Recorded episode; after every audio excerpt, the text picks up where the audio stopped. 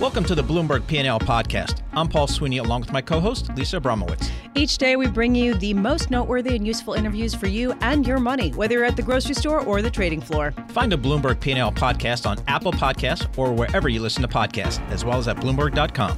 Well, as we parse through the economic data, what's become clear to most market participants, I believe, is that the manufacturing, the business investment, that remains uh, a area of caution. We're seeing some contraction in manufacturing, but the consumer, the consumer is still there, driving this economy forward. To get the latest, uh, we turn to our good friend Neil Dutta, Renaissance Macro, head of U.S. Economic Research. Neil, thanks so much for joining us. So, give us your view of the economy. Is the consumer enough to continue to drive this economy forward?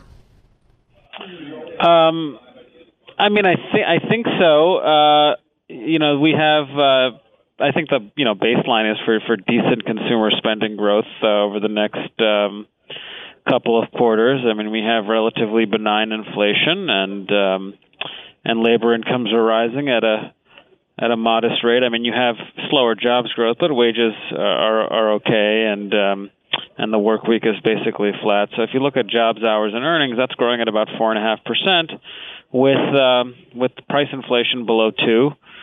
Uh, and at the same time, so in other words, the household's budget constraints still expanding, and and at the same time, you know, you've had a pretty sharp increase in um, mortgage refinancing, so uh, you know that's freeing up household cash flow. Um, so yeah, I mean, I, I think that consumers are doing okay, um, and at the same time, you know, it's true that investment spending's been weak, uh, but it's also true that housing has picked up, inventories are lean, so. Um, you know, I think between consumer spending and housing, I mean that that should offset the weakness we're seeing in in the factory sector and investment. But uh, you know, that doesn't necessarily mean that investment's going to be weak next year. I mean, you've seen a pretty notable loosening in financial conditions. Um, you know, potentially global growth is sort of bottoming it out, bottoming out here. So, you know, the drivers of weakness for investment this year. Um, probably won't be with us next year. I mean, it's not just the global economy. Remember, two thirds of the weakness in uh, in capex uh, in the third quarter was uh, aircraft equipment and mining structures. And uh, you know, if global growth is doing better, that should mean that oil prices reflate a little bit, and uh, that should, you know, put some of the juice back into things like oil rigs and and the like, mining structures, and um, so you think that even industrials are going to get some lift uh, here in the near future? Well, I don't think that, Lisa. Look at the market. I know, no, I, that's why I'm saying. But you're saying that you know they might end up uh, getting a little bit uh, of support uh, from that. Yeah, I mean, I mean, look, I mean, this is the thing. I mean, the only thing that matters right now is whether you believe. I think for macro is if you believe price leads data, right? You either believe price leads data or it doesn't. And if price leads data, that means that the economy is going to look a little bit better next year. You know, I mean, listening to the bears kind of trip over themselves. You know, the stock market's whistling past the graveyard. I mean, this is like cognitive dissonance on stilts. Well, that's so, changing though, but that's actually shifting. And I'm wondering at what point has that shifted to such a degree that it's not, you know, people are just basically gloom and doom, and they have been since the financial crisis. And okay, they're acknowledging the strength, and perhaps the prices accurately reflect the strength that we're seeing in the economy. Yeah, I'm not sure we're there yet. I mean, I still think that. Uh, I mean, if you look at most, um, you know, sort of measures of market sentiment, I mean, it doesn't look like there's a big euphoria right now for equities.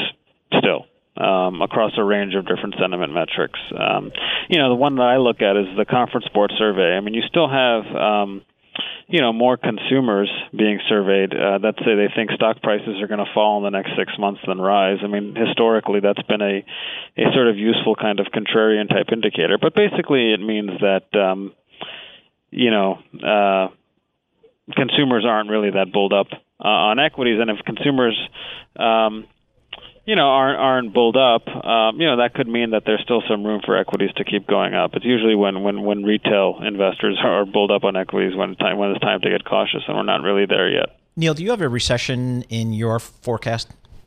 No seems like how about the you know one of the arguments or maybe one of the um, yeah I guess the arguments that we hear from time to time from economists is that you know you better settle in for a lower for longer i.e. lower GDP growth for longer uh, the days of 3% plus are over for the foreseeable future is that something that you subscribe to yeah I think that's probably more that's closer to the mark. I mean, I do think that next year you could see a, a sort of a modest inflection in growth higher, right? So a lot of the drags on GDP growth this year probably fade off a little bit, right? So you, you know, you've seen some manufacturing weakness. Maybe you don't get as much manufacturing weakness next year. The housing market kind of follows through into consumer spending on durable goods.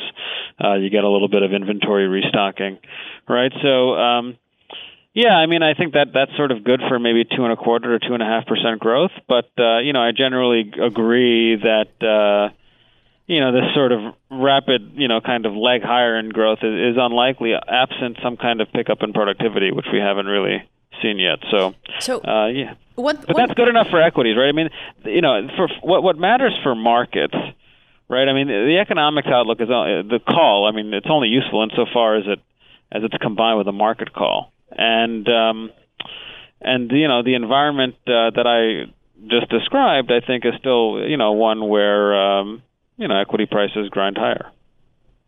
I guess I'm trying to square the idea that we're about to reaccelerate with the idea that the Federal Reserve just cut rates again. How does that make sense? Well, isn't that what always happens? They cut rates and the economy picks up. Well, hold on a second. You think that the economy is picking up because they cut rates? No, I mean honestly, that's ridiculous to think that the that the like credit conditions were too tight and that that was sort of what was holding things back. I mean, right? the refi I just did, Lisa disagrees. Really? You know, did yeah. you you just refied your uh, I your did. mortgage? I did. Okay, yes, but, I did. but here's so, my question. And, and, and just multiply that. I mean, Okay. it's up 150 percent over the last year. So you're telling me the Fed isn't pushing on a string; Okay, but- they're but- pushing on a stick. But they're pushing on a stick. But Neil, with the money that you saved from the refi and your annual and your monthly payments to your mortgage, are you using that money to go out and buy sweaters and hats and, and skis and things?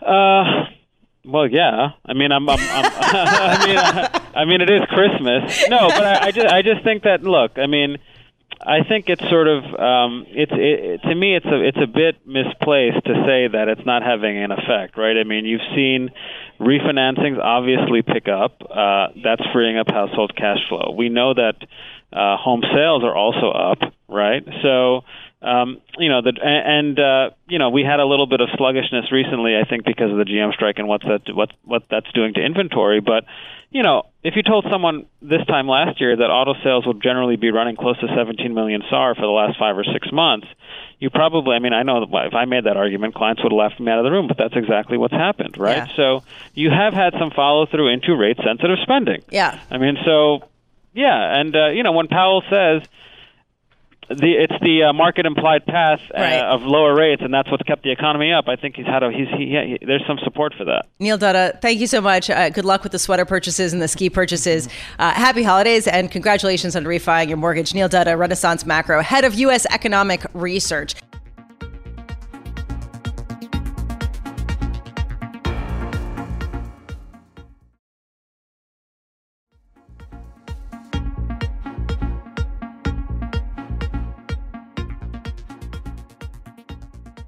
Looking at the S&P this year, up almost 23%. Yes, we had a, a bad, bad, bad fourth quarter, as we all can refer to, but what a turnaround here in 2019. To get a sense of maybe where there might be some legs left in this market, return to Sam Stovall, Chief Investment Strategist for CFRA. Sam, thanks so much for joining us. You know, a lot of folks are stepping back and saying, you know, year over year, it's not obviously as, as big a, a ramp, but boy, a 23% move in the S&P in 2019. What do I do now? What do you, what do you say to those people? Well, first off, the market pretty much told us that we were going to get this kind of a return.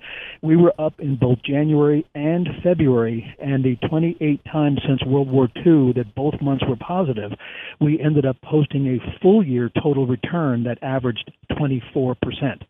So, in a sense, the market said, see, I told you, we did have a challenging May through October period, but we're now back in the seasonally optimistic period, November, December, when the market gains an average of almost 3%, and we tend to see a gravitation away from the defensive sectors and toward the more cyclical groups. Sam, it's been quite a volatile year when it comes to the narrative that is directing markets. For a while, it was uh, the trade war will eventually resolve itself, it will be fine. Then people saying that just the uncertainty uh, that has gone on for so long is impeding business plans and is going to impede growth and has impeded growth. And now we seem to be back to a place where there will be some trade truce and the economy will reaccelerate. what happened to the one that we, the narrative that we just left behind? Uh, that there already has been damage done that could potentially deepen without some sort of resolution that's significant. Well, Lisa, I think that the damage has been done, and that's why we started the year thinking we would see about a 5% growth in S&P 500 earnings, but now the expectation is for a 0.7% rise. But I think investors are pretty much dismissing 2019 and saying, you know, it's so late in the year, let's start focusing on 2020. And right now, expectations are for about a 9% gain. And should we end up getting the phase one accord? Should we start to see a thawing of relations, uh, an improvement in GDP growth, the uh, three interest rate reductions kicking in? I think investors are saying, you know what, maybe we end up with even more than the current estimate of close to 10%. So, Sam, given that we are 10 plus years into this economic cycle and we have had this big move up uh, so far in 2019, what sectors are you favoring versus maybe not favoring so much? Well, solid but sustainable is what I'm uh, describing the economic growth expectations for next year, anywhere from 2.2 to 2.5 percent GDP growth for each of the four quarters. Uh, I'm leaning cyclically right now, overweight recommendations on the technology, communication services area. We recently upgraded our outlook on financials and materials and downgraded our outlook for some of the defensive groups, in particular consumer staples and and utilities. Utilities right now are trading at about a 35% premium to its average PE over the last 20 years. Going forward, what could potentially happen that would make you turn more bearish?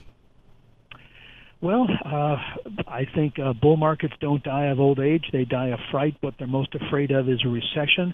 Every recession since 1960 was preceded by a double digit decline in housing starts, as well as a near double digit decline in consumer confidence. I would have to see the consumer basically say, I am very worried about my job. Uh, I am going to be holding back on my spending. Um, and I would then expect to see an earnings recession, two successive quarters of earnings declines, mainly because since World War II, 75% of all earnings recessions have morphed into economic recessions. So I would pr- pretty much have to see a sliding off the cliff of consumer confidence. Sam, it, uh, it appears that when you look at the futures market, that the market's looking for maybe one more rate cut uh, in the next six to nine months. If that is in fact the case, is that enough to support uh, your uh, equities outlook? I think so. Um, history tells us that the market advances a little more than 10% on average six months after the first rate cut, and then an average of more than 14% 12 months later. The dividend yield on the S&P 500 exceeds the yield on the 10-year note. Whenever that has happened since 1953, the market was up an average of 22%. Uh, I'm not expecting that kind of growth, but basically bonds are not really offering an attractive substitution alternative. So, right now, uh, what is the one thing you will not buy? Uh, I am uh, not a big buyer of bonds, obviously, at this point, because I think um, they are pretty much as low as they're likely to go. And Sam, just on, we just completed this earnings cycle, or we're pretty much done through this earnings cycle. Is there any key takeaway from you coming out of this uh, earnings season here? Well, even though this is likely to be the 31st consecutive quarter in which actual results exceeded end of quarter estimates, what I'm not thrilled with is um, that we basically had been shaving fourth quarter estimates as well as 2020 assumptions.